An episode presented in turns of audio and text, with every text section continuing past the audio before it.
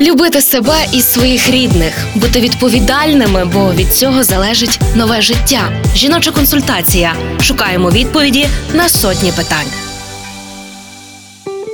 З народження й до року малюка рекомендують показувати неврологу чотири рази. Далі бажано планувати профілактичні огляди перед дитячим садочком, перед школою, а потім у десять, п'ятнадцять і вісімнадцять років. Чому така періодичність, пояснює Яна Мартиненко, дитячий невролог відділення реабілітації передчасно народжених та малих дітей Львівського перинатального центру. По-перше, це акредитації, що було зроблено в Радянському Союзі. Тобто на сьогоднішній момент, якщо взяти протоколи, такої акредитації ми так часто не використовуємо.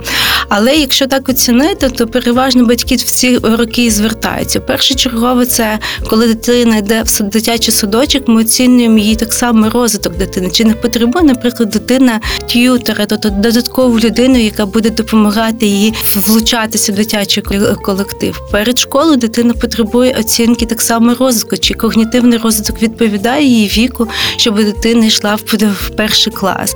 Щодо підліткового віку, тобто цей вік так само є критичний. Дуже часто в цей період починаються такі захворювання, як епілепсія. Дуже часто такі захворювання, прогресуючі захворювання починаються, там м'язові дистрофії, міопатії. І тому ці вікові градації являються якби групою ризику у появи певних захворювань. Тому якби і рекомендовані огляди.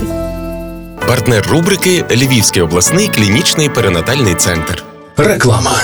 О, у вас буде поповнення? Так, стоїмо на обліку у Львівському перинатальному центрі. Клас! А ми там Марка народжували. І до педіатра туди ходимо. А ще там лікують безпліддя і мають банк грудного молока. Ну реально, найсучасніший пологовий. Львівський перинатальний центр. Вулиця Джорджа Вашингтона, шість. Тут мрії стають реальністю. Реклама.